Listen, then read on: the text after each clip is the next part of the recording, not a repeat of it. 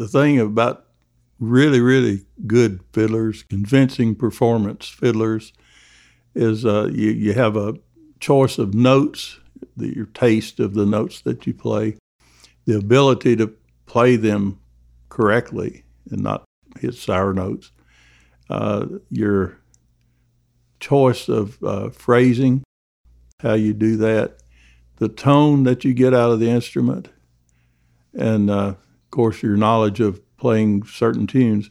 But I think the, the final ingredient is the fire that you put into it.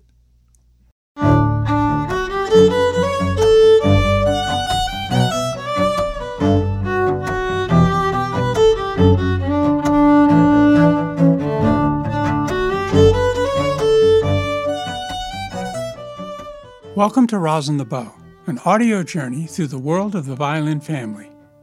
I'm Joe McHugh. In 2018, my wife Paul and I traveled to eastern Kentucky to attend the Fraley Family Music Festival that is held each year at Carter Cave State Park.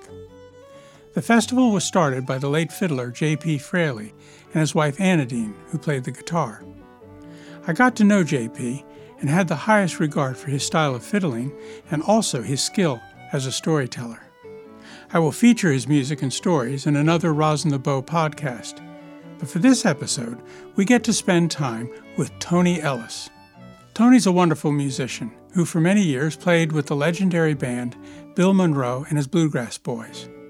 He is best known for his banjo playing, but he is also a gifted fiddler and composer of lovely tunes. I caught up with Tony at the Fraley Family Festival, and here now is our conversation. Here we are. It is September 8th, 2018, and we are at Carter Cave State Park in eastern Kentucky. And I'm about to interview uh, Tony Ellis, man of many parts. And uh, I've been chasing this interview for three years, so I'm glad we finally found a time our paths could cross. So, Tony, I always start with uh, people's personal story because I, I think that destiny plays a part in how we, we come to this thing we call music, which has many dimensions and many mysteries to it. And we were saying earlier when I first came in about it could be in the genes. It's it's somewhere in us. Could so, be. It, it covers lots of territory. yeah. So tell me about your family and going back and which side and either the playing of instruments or also were there any makers or collectors in the family? No makers, no collectors. Uh, my grandmother played the banjo, learned to play when she was nine years old. And where was this? She she was at at that point in her life. She was in Jonesville, Virginia, and she learned to play a tune that she taught me called "Stand Boy Stand" from a Virginia state senator when she was nine years old, which was a pre-Civil War uh, banjo tune. See, you played that last night. Yes, and uh, oddly enough, that got picked up by SpongeBob. It's on the pizza delivery episode. You're playing it, or yes? Oh, uh, really? Well, you made your mark already. You could just retire. Yes, SpongeBob's a good boy. He sends me a little royalty check every now and then. Oh, that's fun. That's fun. yeah. You know, I, I heard that tune last night, and uh, it made me think of a tune that J.P. Fraley played. It sounded very similar, which is "The Fun's All Over." There there have been several titles attributed to that song or that tune. Uh, we were visiting, my wife and I were visiting her aunt down in North Carolina years ago, and uh, she had a an old uh, black fellow that was her chauffeur, and uh, named Stanley, and Stanley Smith, and uh, my wife said, "Get your banjo out and uh, play a tune for Stanley." So uh, I got it out and I said, Well, I'll, I'll, just play you the first tune I ever learned, Stand Boy Stand. I didn't mention the title, and uh, but that was the tune. And so I started playing it, and he jumped up on his feet. He said, That's Stand Boy Stand. Michael used to play that. So he knew it by that title. But I've heard people in Ohio call it something else, and people in Missouri call it something else. So and you had some you had some lyrics with that. Stand, boy, stand. See old Mossy coming. Up with your breeches legs and beat old Mossy running. The slaves were running away to freedom. And yeah. So that was all about that little tune. That's great. So you knew your grandmother quite well. Oh, obviously. Oh yes, she was my hero. She played the banjo and the fiddle and the piano. She was yeah, great yeah. fun. She was an artist. She was a trained artist and exhibited in lots of art exhibits. Huh. And anyone else in the family? My she? grandfather was an old time fiddler. I have his fiddle, which is a really, really good fiddle. It's an old French fiddle uh, attributed to uh, Francois Lejeune, made around 1775. And it, it's a wonderful instrument. Any idea how he acquired something like that? No, I have no idea. Uh, he had it up till his death, of course, and then he wanted it to stay in the family. So my sister ended up getting it, and uh, she played symphony stuff, uh, classical music, and the fiddle was slightly oversized, which was typical of old French instruments. And the uh, classical world doesn't like instruments that aren't on the perfect measurements, and uh, that's understandable because if if you learn to play on a fiddle, it uh, the the notes fall slightly in different place than they would on a standard uh, measurement. Uh, and if your instrument's in the shop and you have to borrow another one, then you're in trouble because you don't have the confidence to go reach for notes that you normally would on your instrument that you're used to. So therefore, they want everything on a perfect standard measurement. So uh, she ended up getting a nice Italian fiddle, and I ended up with Grandpa's fiddle, and that's fine with me. I don't mind making sour notes. That's great. Uh, somebody had told me once, I don't know how much truth there is in this, but uh, the reason that German and French violins often are a little bit larger mm-hmm. was uh, they were tracing from the Italians, and every time they made that trace mark, they were adding that pencil width. Well, that could be. yeah. So the um, last night when you, you, were saying that uh, you told a story about Roy Acuff, I thought it was pretty mm-hmm. good. Why don't you tell that story? Because I'm trying to get again at this sense of how young this idea or, or this passion for music can show itself. So, what was that story? Well, I'd heard my uh, grandfather play the fiddle and my grandmother play the banjo. So, uh, I had an interest in it. Granny would play banjo tune for me at night to go to sleep by instead of a bedtime story. And uh, so I, I loved uh, fiddle and banjo music. And we I visited my grandparents in Harriman, Tennessee, I was uh, I was six or seven or eight years old, and uh, I noticed there, a poster on the telephone pole on the sidewalk outside their house, and I walked out and looked at that poster and uh, saw a picture of a fellow named Roy Acuff, and he was uh, running for some big political office. I don't know if it was governor or what it was, but it was big, big to do. And uh, I looked at it, and it had some other little pictures sandwiched around the, the big picture. And one was he was holding a fiddle, and uh, that caught my attention. So I ran in the house and tugged at my grandpa's shirt, and I said, "There's a feller running for governor out there on a telephone pole, and uh, you got to vote for him." He said, "Why?" I said, "Cause he plays the fiddle." That's great. You know, a lot of people don't, I think, realize, in a way, uh, how music, the the role music played, especially country music, mm-hmm.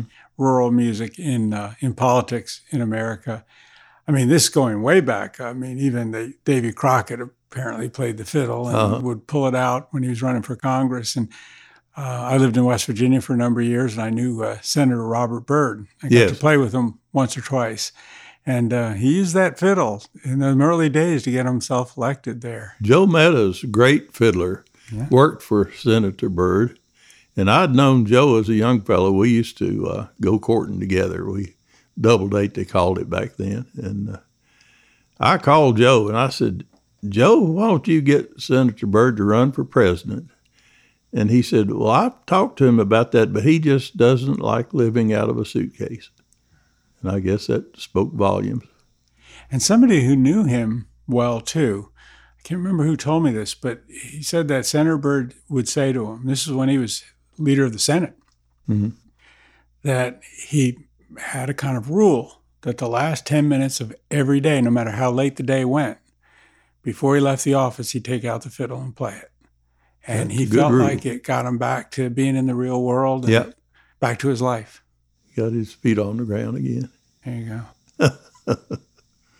so this happened young, the Roy Acuff, the, this uh, listening to the music, and so, and and you're having two influences, and and I've always been drawn to your music for that reason. Being a fiddler, I love the tunes you play and that you compose, and uh, on the fiddle. But you know, you've made such a mark as a banjo, both player and composer.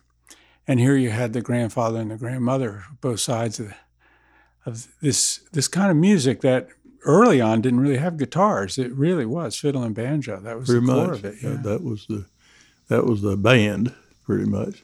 And I, I was uh, asking another fiddler banjo player that was here, and uh, it's the first time I'd asked that question because we're getting both a little up, not up in years, but you know, we're, we've had a long trip here on the earth and uh, and a fun one, I think, in a lot of ways. But I said to him, "Which instrument do you find yourself picking up more?"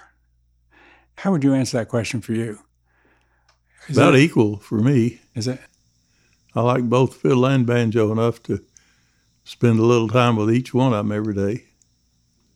Well, how, what's the difference between them? How do they make you feel? The difference between when you're playing the banjo and when you're playing the fiddle? Uh, I just I like the tone of each. They have their own voice. They're like uh, individual people. They each have their own voice and their own means of expression and uh, means of of uh, melody. On uh, banjo, you have the drone string, the fifth string, uh, that adds another dimension to what you do, and you can play arrangements that include the uh, fifth string as a harmony string, and also as a uh, using finger rolls like Earl Scruggs. The dynamics you put into the uh, syncopation of your finger rolls is built largely around the fifth string. So uh, that's an interesting part of the banjo and uh, an interesting difference in how the sound comes out as opposed to a four string banjo. And uh, fiddle or violin, uh, it, it has its own dynamics. And it's amazing to me that all the music that's been written for symphony orchestras and, and popular music and uh, bluegrass music and old time music and uh, folk music, that the fiddle is a central character in that. And, and you think about all of those different notes and arrangements all on about uh, 12 inches of ebony. All those notes on that little bitty stick of wood that produce all those amazing things. So fiddle is, is special. I think it's the king of instruments. And not to belabor the point about the, the kind of moods that these instruments elicit in us, Mhm. Dwight Diller, the banjo Mhm. player who uh, also plays fiddle, and I knew him many years ago when I first met him. One point I was learning to play the fiddle, and he looked at me and he said, Joe, he said, if you're feeling kind of down in the dumps and you pick up a banjo, he said, you always just feel a little bit better playing it. He said, but you pick up a fiddle when you're down in the dumps, you go off and shoot yourself. I remember uh, when I was working with Bill Monroe, I was, of course, living in Nashville.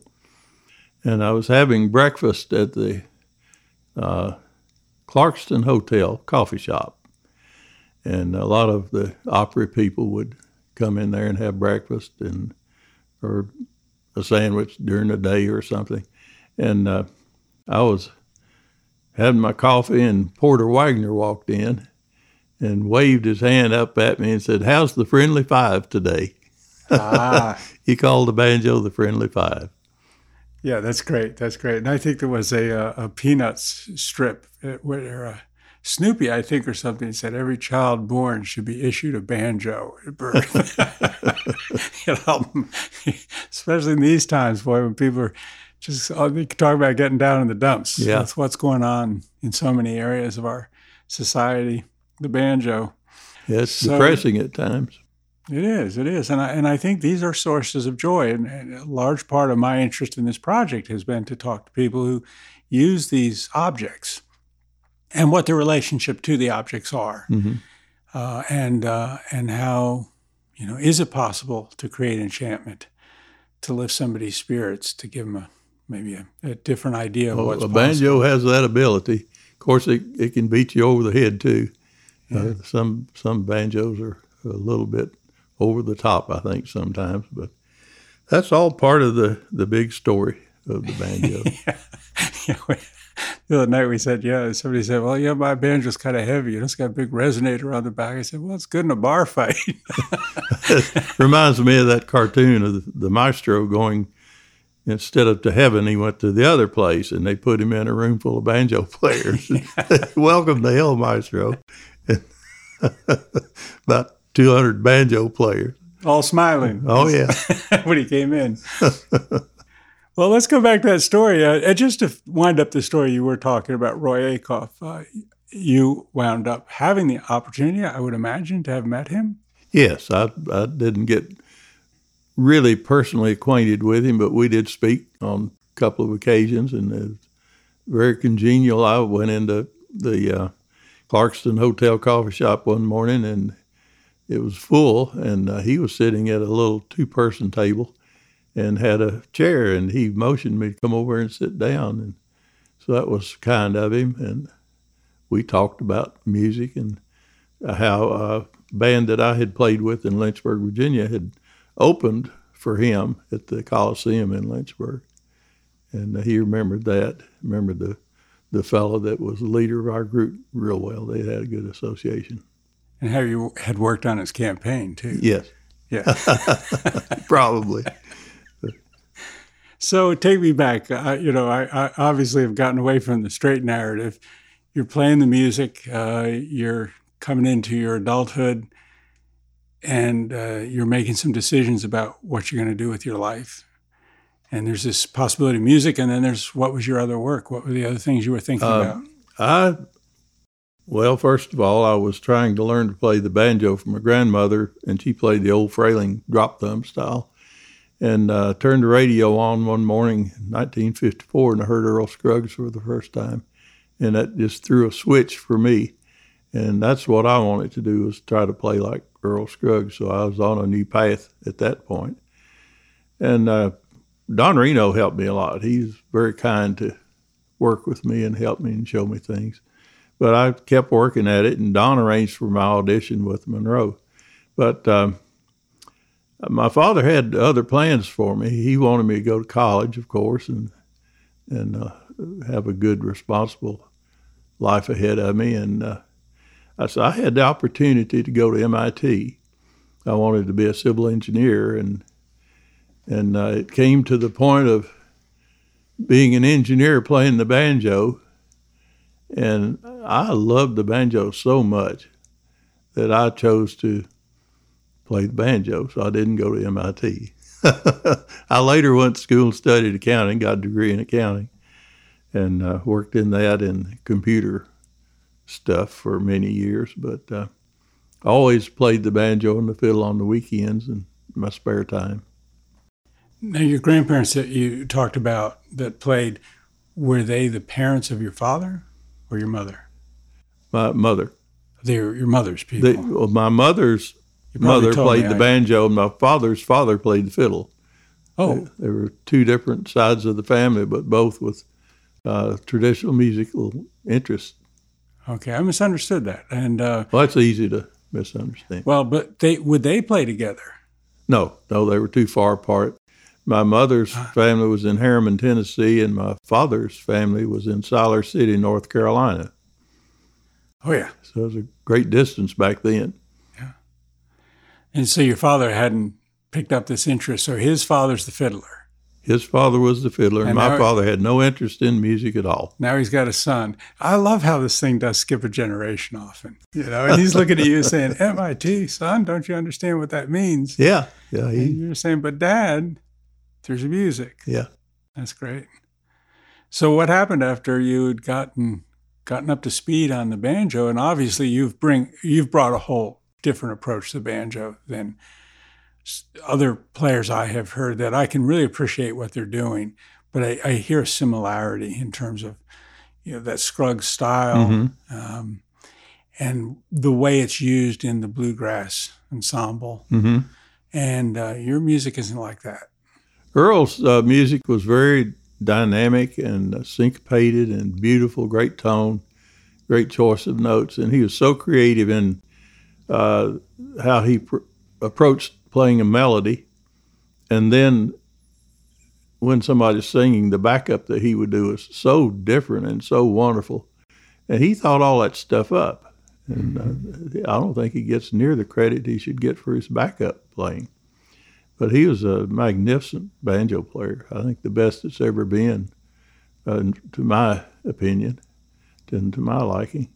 But um, Earl had started out playing thumb and finger, two finger style, and and he, as a child, I think he was eight or nine years old. He finally figured out how to play Reuben with three finger syncopated roll, and he was so excited he jumped up and ran in the kitchen and told his mother, "I've got it! I've got it!"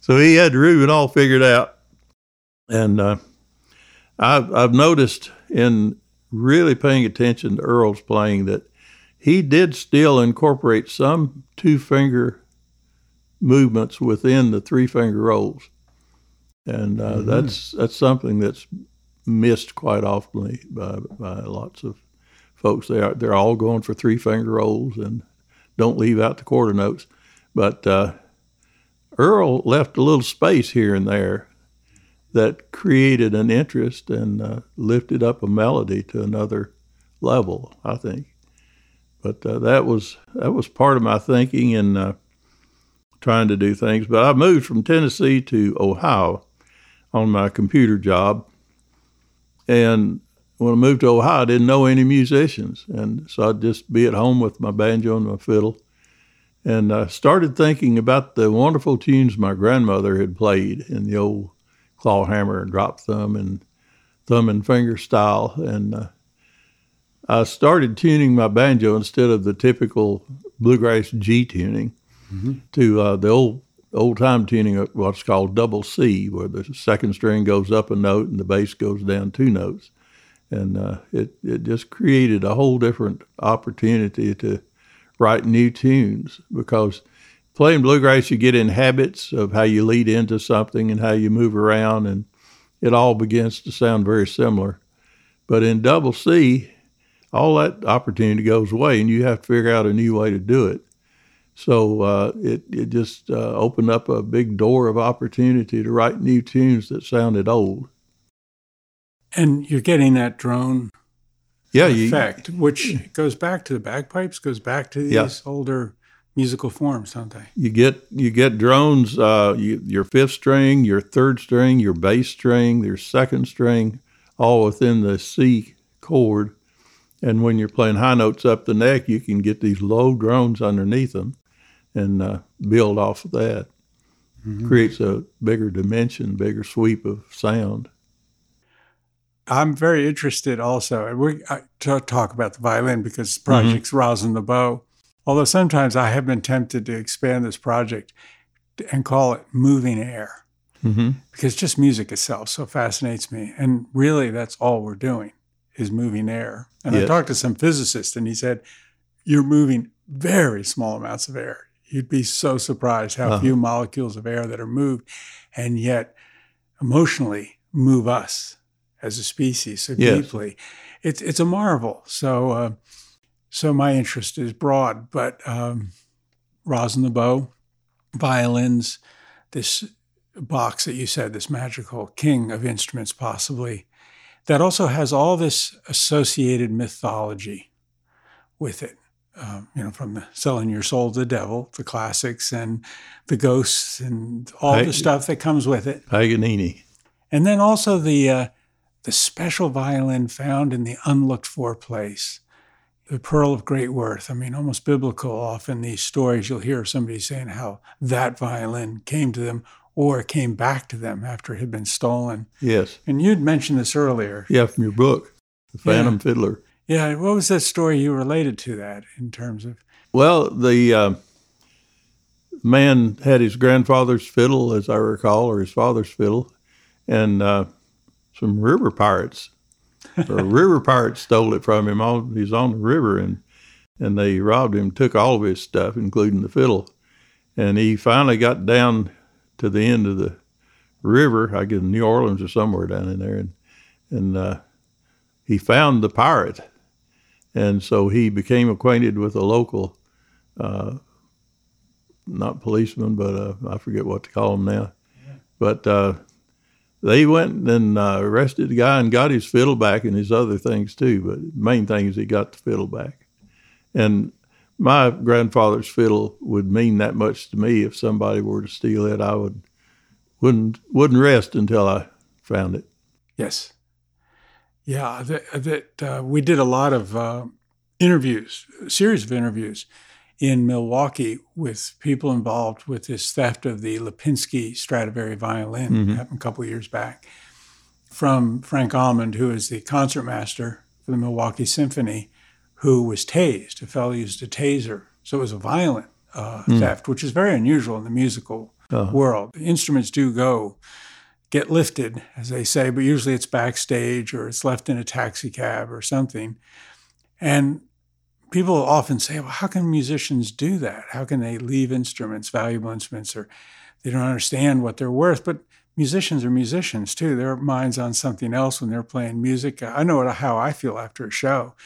You're, you're kind of spaced out a little bit. You know, you've been in a different place. Yeah, you are in a different space, totally. Yeah, so you know, leaving a violin can happen, and uh, but this is where they used a taser, uh, knocked him down was 50,000 volts of electricity and then stole the violin, but they got it back. This idea of right recovering the uh, the instrument that's been lost. And uh, any stories like that you've heard along the way, and the people you've met in in the music world? No, no, not really. Uh, I know Kenny Baker had a fiddle stolen years ago, and they never found it. They never did. Do you know what kind of fiddle it was? No, I don't. Yeah. Don't remember going back to your story, do you remember the exact moment when you said, it's not going to be MIT, it's going to be music? That's the main focus of your life. When uh, Don Reno told me that Bill Monroe was looking for a banjo player, uh, that was an opportunity to get into some serious company and really have the ability to learn to be a good banjo player, hopefully. So how'd that happen? Well, well, Don uh, Don told me he was looking for a banjo player, and he said I can arrange an audition for you. I've already talked to Bill about you, but I want you to know that this is what you want to do, and I want your father to be okay with it. And I said, well, I know my father isn't going to like that idea, and uh, I said, would you be willing to talk to him? So Don called my father, and uh, I'm sure he said something like, "Let him go down there and fall on his face. He'll be home in a month and, and go back to school." so, uh, so you, I, you were how old at that point? I was uh, 18, and so I went to Nashville. Uh, Don took me to Preston Glenn Airport and put me on a plane, and I flew to Nashville and got down there and uh, got a room at the Clarkston Hotel, which was next door to WSM, and that's where the audition was to be the next day. So uh, that that morning, I woke up and wanted to be as presentable as possible, so I. I was shaving, and back in that day, you had the old safety razor, which was a real thin blade that you put into a little assembly, tighten the handle up, and and then the nervousness of it all, uh, the blade slipped and I cut my middle finger right dead center, and blood just gushed out. Your left hand. My left hand, oh, and uh, so I thought, oh, I'm doomed now. Yeah. But anyway, I got ready and went on over to WSM, and Bill and Bessie and Jack Cooke appeared. Jack Cooke played guitar, and uh, we we met, and I was as nervous as I could be. And so Bill said, "Now we'll play some tunes here," and he started singing some of his material. And uh, he asked if I'd ever worked with the mandolin before, and I said, "Well, yes, some. Certainly not to the uh, degree that, that this would be." But uh, we started playing, and Don had Don Reno taught me bluegrass stuff, and his style, which was pretty flashy, splashy stuff, and uh, so I was taking my breaks in Reno's style of playing, and uh, Bill stopped and he said, "You know," he said, uh, "said Don Reno, he's a fine banjo player, but uh, I'd really rather have somebody that played a little bit like some of these other fellows." He wouldn't say Earl Scruggs; they were kind of having a feud at the time, so he wouldn't mention Earl by name. But I knew exactly what he meant. And uh, he said, "Bessie and I are going out for a sandwich. We'll be back in a few minutes, and we'll do it again." Jack, you stay here with Tony. So Jack Cooke stayed, and and Jack, as soon as the door shut, said, "Now he was talking about Earl Scruggs," and I said, "I knew it, I knew." It. He said, "Let's run through this stuff again and uh, play it more toward the way Earl plays, which is what I started out learning." So I just backed up from Reno style back into Scruggs style, and uh, Bill came back and we did some of the same stuff over, and I played more like Earl style of playing. And Bill said, "Nah, that sounds more like it." And uh, so he said, "Now we're going to have dinner this evening. We'll invite you to have dinner with us." And uh, but I'll tell you, there's two other banjo players in town wanting the job, and they're going to audition later this afternoon. So uh, I thought, well, I'm doomed again. So uh, that evening, I met him for for dinner, and Oh, I, I forgot about the uh, cut finger situation where I cut my finger on the razor blade, middle finger, uh, right on the tip. And when I was auditioning, I, as banjo players know, you slide your middle finger up the third string quite often, and that third string had worked its way right into the cut. So my finger was bleeding as I was playing the banjo. The blood was coming out. And Monroe noticed that. He said, What happened there? And I said, Well, I cut myself shaving this morning, and the string is getting into the cut and making it bleed. And he looked at it and he said, Hmm. That's all he said. no sympathy or anything.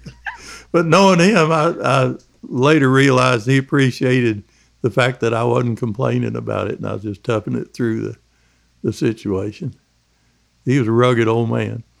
That's a great story. Yeah. So you went and had dinner with him, and then he so, said, "Oh, and there were the two other there were two other fellows in the running. There were two other banjo players auditioning the same afternoon. So I, I joined them for dinner that evening, and we were sitting there talking about the audition and the potential for a job. And and uh, I, when I arrived, uh, Bessie came in, and I pulled a chair out at the table, and she sat. I pushed the chair in for. I was on my best behavior, using my best manners. And uh, Bill said, You know, said uh, both these other banjo players that auditioned, they both play better than you do. And I thought, Well, that's not surprising. And uh, he said, But Bessie likes you, so you got the job.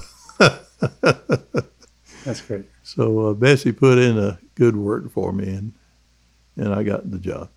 And did you did you sing as part of that? I sang baritone mostly and bass at some points, depending on what we were doing and who was in the group. Did you ever do any solo singing? No. No. Yeah. How how many years were you with Bill? Two and a half. That's great education. With with a couple of minor breaks in the that two and a half years. If you measured it minute to minute, it's probably like two and a quarter years. And I'm guessing, and because uh, again, I'm not that knowledgeable about bluegrass itself, what was going on, but I would think that his career was back, was coming back very strong at that time. It was just beginning to when I left. Uh, I decided we were playing in uh, St. Paul at the Flame Club, and we're there for a week. And uh, I decided at that point that uh, I probably needed to get serious and get back to doing something that was more substantial and I could earn an income, livable income at, and not be uh, just struggling along as a itinerant musician, so to speak. And so I turned in my notice up there uh, when we were at the Flame Club and uh, went back to school and uh, quit music for a long time. But uh, that was the end of my musical career professionally at that point. And here we are in eastern Kentucky, up in the mountains, at Carter Cave State Park. Isn't this wonderful? Yeah, it's wonderful. And right outside the door, we're getting the most pleasant summer rain. It's just started, so I think we'll push that Yep. door a little closed, and uh, but just about that much. There you go. so back to the fiddle. Now you were playing violin even back then. Not violin, just fiddle. Okay, well, My sister played violin, uh, and I'd sneak her fiddle out to the chicken coop or the barn and try to learn how to play it, and she'd catch me, and I'd get in trouble. And so eventually, she got a real nice Italian fiddle, and I got my grandfather's fiddle, so I could play it. well, who was playing fiddle for Monroe at the time that you were on tour with him? Bobby Hicks was leaving. Uh, he'd turned in his notice as I was going in. So uh, Bill had several fiddlers. He had uh, Bobby Lester, uh, Dale Potter, Red Stanley, Benny Williams, and uh, Kenny Baker played some with us. Did any of them mentor you on the fiddle? Would you get on when you're on tour in the motel rooms? Would you? Kenny Baker showed me a couple of things uh, that I'd asked about. How did you do this or how did you do that? And he'd show me. You didn't have your grandfather's fiddle at that time. No, your grandfather was no. still alive and playing it. Uh, well, he no, he was gone, but my sister had the instrument at that time. Oh, okay. But So- I still loved the fiddle, so I was asking questions of everybody that could answer a question for me. Did you have one with you as you traveled? No, Just had the banjo. Mhm. And so, when did you get your first violin? Was it your grandfather's, or did it, you get another violin to start with? I got another violin. I got a fiddle from uh, Joe Meadows, and uh, we traded a fiddle for a banjo. I had an old Gibson RB 100, and I swapped it for the fiddle wow. and uh, kept it for a while. What kind? What kind And of fiddle? What was kind a- of fiddle was it? it was an old German Frechner, pretty much a piece of junk, but uh, it was an old fiddle. It wasn't a newer one. I ended up giving it to Mac McGahey. He used it for years. So uh, Isn't it funny how some violins will suit one person and not another person? yeah, that's that's really funny. Yeah. So then, when when did the besides your grandfather's violin, when did the first violin come into your hands that just really changed your understanding of the instrument, what you could do with it? That's hard to say. I've had so many. Uh, probably uh, a, a fiddle I had one time. It was handmade American fiddle that I liked real well. It was made out of uh, walnut wood instead of maple, Hmm. and it was a wonderful fiddle. I've I've talked to some violin makers, and they they do say other woods can work, Mm-hmm. but we're we're so married to the idea that it has to be maple because that's Tried and true. Yeah, right. That's how that's how it was done. I have a friend who just made a his violin maker, uh, Scott Marks, made one out of the most interesting piece of willow. The back, just Mm. the way the grain moves all around, you wonder how it would resonate, and it's just the sweetest fiddle. It really is. So uh, you had that. What, whatever happened to that violin? Is that one that? Do you, do you get that? I do.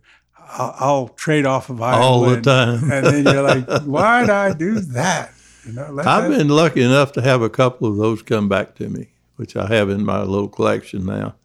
I have a violin made in uh, 1706 uh, or 1806. I'm sorry. It's a nice old Austrian fiddle, and I have another old violin that was repaired in 1830 in Denmark. That is a mid to late 1700s Mittenwald fiddle. It's a real sweet little fiddle. So, so this idea, let's let's just pursue this a little bit longer. We've talked about having a violin stolen and what that would be like, Mhm. and how you'd be searching to get it back. If it was a violin you really cared very much about. Uh, but this idea of violins that you traded off at a time, thinking, well, you know, this other instrument, a little bit like Aladdin and the lamp, you know new lamps for old or whatever. You know, something comes along. I traded off an old Hopf fiddle, and I'm sure it was just a absolutely an old factory made. Might even had a carved bass bar in it probably. rather than its own bass bar. But it just had this sound, this open, woody Mhm. sound that I did love. But um, this violin shop had a Roth. That's when Roths, when Joe Dobbs was advertising, Uh-huh. you know, the, the, that fiddle, and he'd be on the cover, Frets magazine, whatever. Get you a new Roth violin from Germany. You know, they're really made to play. And I wound up trading that violin off on trade because it took more money to get the Roth, and I didn't have enough, so I had to trade the violin. But that's one later. I thought I shouldn't let that one go. Yep, I've, I've known that to happen quite often. Yeah, give me one or two examples of, of violins you went after to trade back and get back. Well, the uh,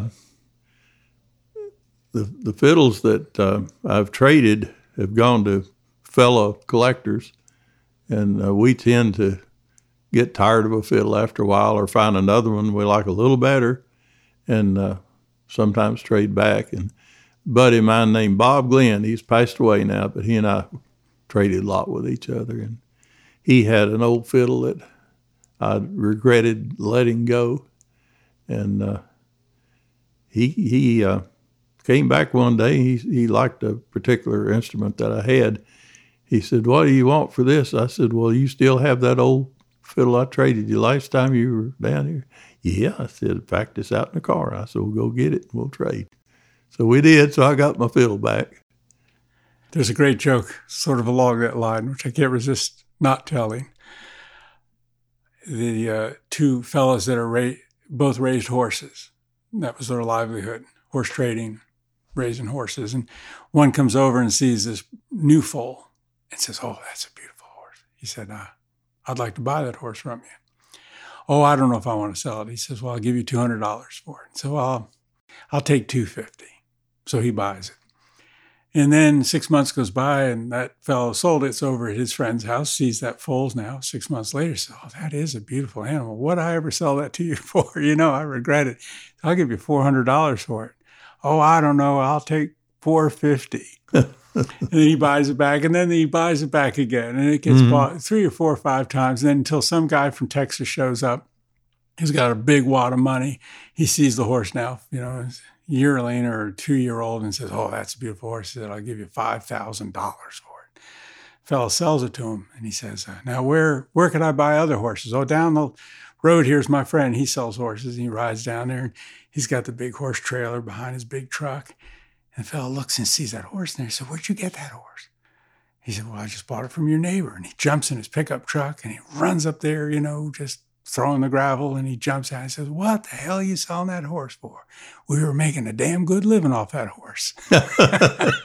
Joe Dobbs used to joke about an old instrument that I had that had a repair in it. I'd used it on the Masters of the Banjo tour when uh, I'd sit in on a couple of things playing fiddle. And it was a very interesting looking old thing. It had a lot of serious repair work. And uh, I traded it to Joe, and he'd sell it, and then it'd come back, and then he'd trade it back to me. And uh, Yeah, and eventually I'd take it back and he'd take it on another. He used to joke about us making a living off of that fiddle. Oh, he did. well, that's about the truth of it, you know. Uh, so this violin you told me about that uh, was sent to you recently from from Wales, I guess. Yes. Yeah, tell me about this relationship with this person and how this thing showed up and what it's all about. Uh, John Less uh, is a wonderful Welshman folk singer, plays banjo and uh, mandolin and guitar, and uh, he's he's getting a little ageable like me, and uh, we've been best friends for many years, and uh, he called me here a while back. Louise and I were celebrating our was the twenty seventh 25th, 25th wedding anniversary. Our 27th is coming up. Yeah. Okay. And uh, he said, You know, I never did give you all a wedding gift. I'm going to send you something in the mail. So uh, all of a sudden, here's the box in the mail. And it's a beautiful, beautiful uh, French fiddle with Shakespeare on the scroll. And the back has uh, marquetry inlay that's very neat and precise and just absolutely stunningly beautiful. And it sounds as good as it looks. And what a nice gift that was. Now, some people think that's a funny gift to give for for a wedding present, a violin for the, the husband, or that's that's a really nice idea. Louise appreciates the instrument as much as I do, not for its playing ability, but for the beauty of it. So she's laid claim to it, and she said that that fiddle will never go anywhere. So after I'm gone, she'll hang on to it, and eventually, uh, one of these days when she goes over the edge, uh, it'll it'll end up somewhere, but I have no idea where. Uh-huh. Do you have children? Yes. And and are any of them musicians? My son is a fantastic guitarist, but no interest in the fiddle. And my daughter played fiddle for a short time and just lost interest in it. And uh, her children have shown some interest, but none seriously. It's just a passing fad sort of thing. But you never know when they'll come back to it. That's absolutely true. And so I'm I'm on the fence about what to do with my grandfather's fiddle. Uh, he wanted to stay in the family if it could, and it may have reached that point now where that opportunity is closing the door, and uh, it may end up going somewhere else. Byron Berline out in Oklahoma uh, has expressed an interest in it on several occasions. He always smiles and says, "You still have that fiddle." it's so interesting. I, as a fiddler, it's it's true. You you pick up an instrument, and you over the course of time, you just always are picking up instruments. Somebody will hand one over to you, or, you know, try this one, or you're in a store, mm-hmm. and uh, many of them you'll you you you bring you'll say, oh that that that's got a nice up high end, or or it has this quality to it, and uh, but once in a while, put one under your chin for the shortest amount of time, you'll never forget it. You'll know it. It will just speak like, to you. Yeah, it's like your mind knows that that violin is out there someplace. There was one in a shop in Paris like that.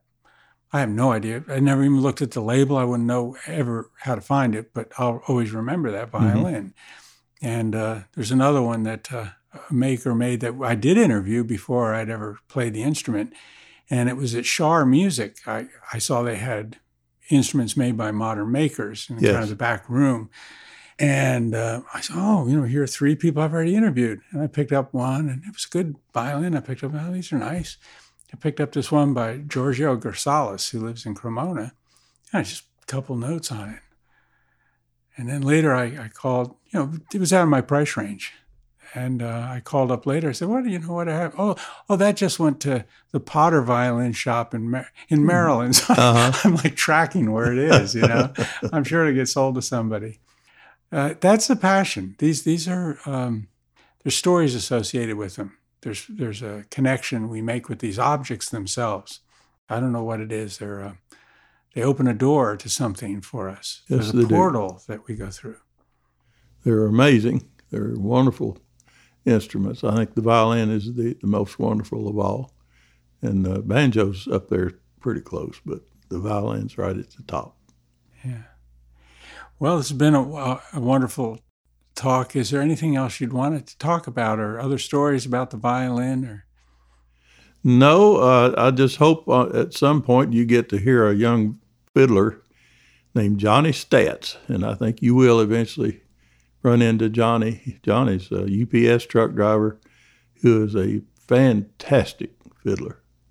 He's, he's a mandolin player by trade, but he's kind of switching over to the fiddle. He's fallen in love with the fiddle. He's got the sickness, as we say. Yeah. But uh, I hope you get to hear Johnny Staats play a fiddle one of these days. He's he's the next up and coming top fiddler, I think. Well, you know, I take that seriously coming from you because uh, and maybe these are my prejudices, but I've heard some incredibly gifted violinists and fiddlers in terms of technique, can do just about anything. But there's something else you're listening for. And when you hear that, it's uh, and how do you define what that is? It's it's a I don't know. One time I was at a festival and there was a young guy got up. He must have been 18 and God, he could just play and play. And the crowd loved him. I mean, he got the crowd going. He could play fast and play good. And he had good backup and people were just really going on, just clapping and yelling and standing up. And I was in the sound tent where the board was. And um, I liked what he did, but it, it, didn't touch me. It didn't move me at all. But I didn't know why. And, uh, hopefully it wasn't envy that I couldn't play like that or something. You know? so I turned to the guy next to me, who's probably in his 60s and big bearded fella, and I said, What do you think? And he said, Well, he's not had his heart broken yet. I understand that. The, uh, the the thing about really really good fiddlers, convincing performance fiddlers, is uh, you you have a choice of notes the, your taste of the notes that you play, the ability to play them correctly and not hit sour notes, uh, your choice of uh, phrasing, how you do that, the tone that you get out of the instrument, and uh, of course your knowledge of playing certain tunes. But I think the, the final ingredient is the fire that you put into it. And Johnny plays with fire he can really play. Last question.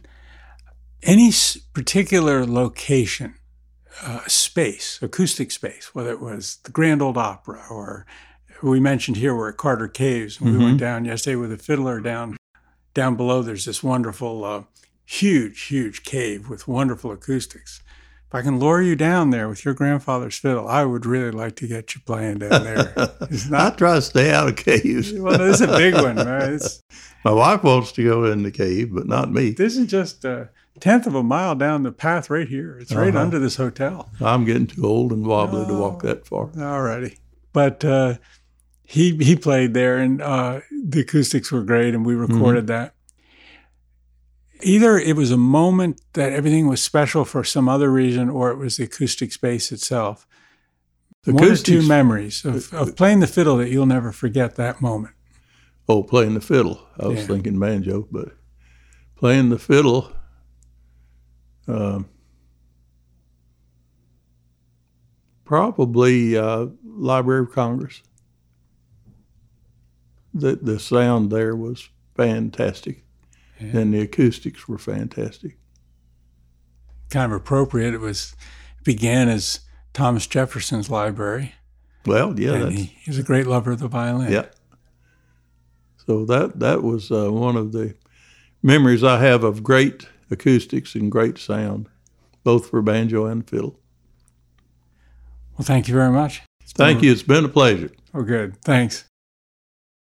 Tony composed a slow air that he named after a town in Scotland.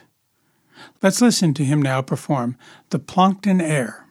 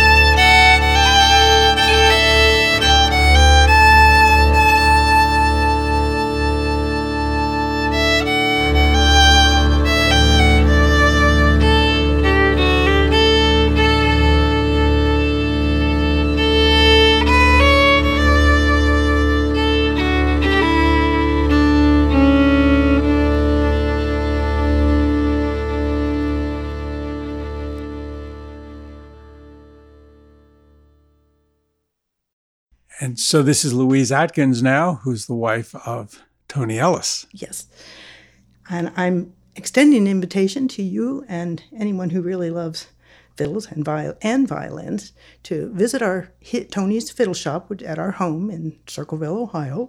He has a wonderful little shop, and and I will say because he will not say that he has a, a really wonderful reputation both amongst classical people and fiddlers. He really knows how to set up an instrument, um, and they're they're very subtle things with with the bridge and the um, sound, all the different things and different strings. But he'll get an instrument and he'll set it up in a way that he thinks is optimal for that instrument. And he'll invariably come into the house and say, I know who'd love this instrument, and name the person, whether classical or fiddler. And invariably, that person will come and visit, and that's the one they pick out.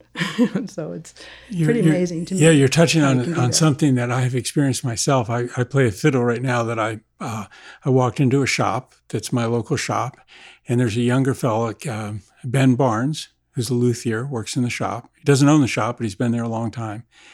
And he knew I was looking for a second violin, what I thought was going to be my second violin that I could retune uh, uh, when I cross tuning. I don't like to take, I don't like to retune violins very much. It, it affects the sound in a way for me. Some people don't mind at all.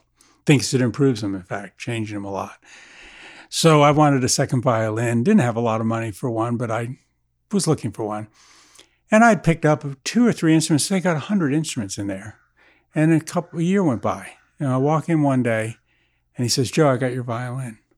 And as soon as I put it under my chin, it, it was the violin. That is a real skill. It's, it's, it's something I can't un- understand it. It's an intuitive sense. This is the right instrument for that person. And for that person, because of the elements he's put into it, the bridge and, and, and strings, sound posts. This sometimes he'll say this instrument deserves better strings, so he'll put a different type of string. But he seems to know what different people like in those categories to the point where now he'll get an instrument and he'll call the person, "I have a violin I think you would really like," and they'll come. so that's pretty amazing to me. There's another story I wanted to tell you, and I'll start it, but I'll make Tony finish it because I think this is the classic quest story. Oh, no. for violin. And it was actually Tony's dream. Every time when we're traveling and we travel a lot and we go past what looks like a vacant house, he'll say, Oh, I bet there's a banjo in that attic. I bet there's a fiddle in that attic. You know? And when we go into an antique shop, it's like he can smell them. You know, he just zero in on them wherever they are. But anyway, this was a dream. Um, and we like to stop at flea markets and look around in antique shops. And in his dream, we went past a big flea market, and the whole field was full of violins, tables and tables and tables of fiddles. And so, of course, we, off the road we were, and he walked through this all this outside part. Didn't find anything. He has a good eye, but he didn't see anything he really liked. And we were ready to leave, and someone said, "Oh, the good ones are in the building." There was a big building there, so like a coliseum. So Tony went in the building and walked all around and found one that he especially liked. Well, we do carry cash, tend to have a nice little chunk of cash because you can always do a better deal if you put cash in front of someone. And so he had some money with him. I should let you tell the rest of the story, Tony. okay. Um, so he found what was the amount? Thirty-five hundred.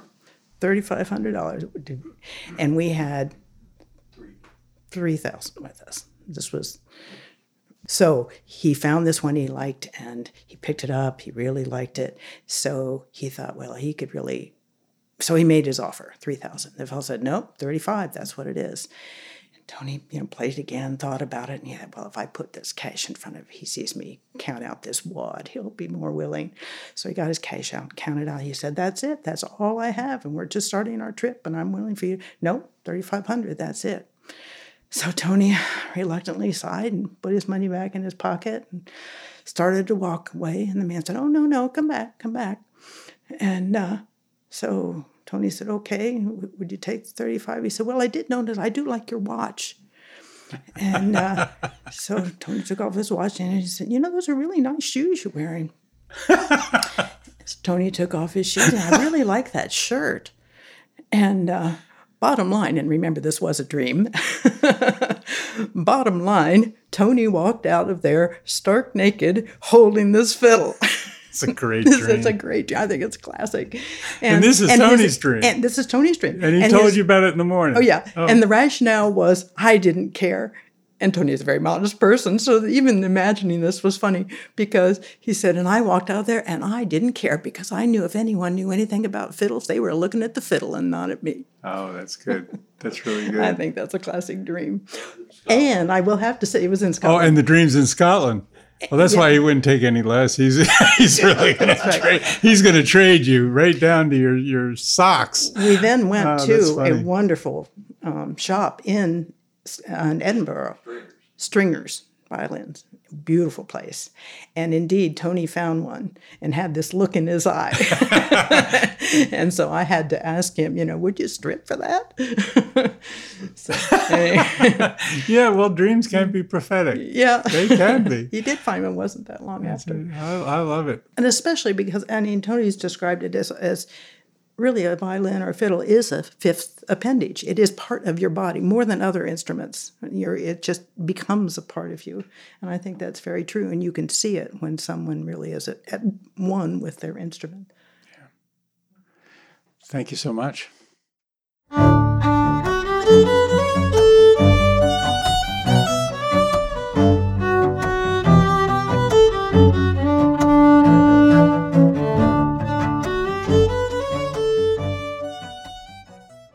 Thank you for listening to Rosin the Bow, an audio journey through the world of the violin family. Rosin the Bow is produced by Joe and Paula McHugh in the studios of the Raven Radio Theater. Our theme music was arranged and performed by the string quartet The Fretless. To learn more about the Rosin the Bow project, to hear additional podcasts, please visit our website, rosinthebow.org. And let me finish now with a quote from Wanda Landowska. I love my music because it is most important to love something in life, to be in love with something. If I were not in love with my music, what could I do? Nothing.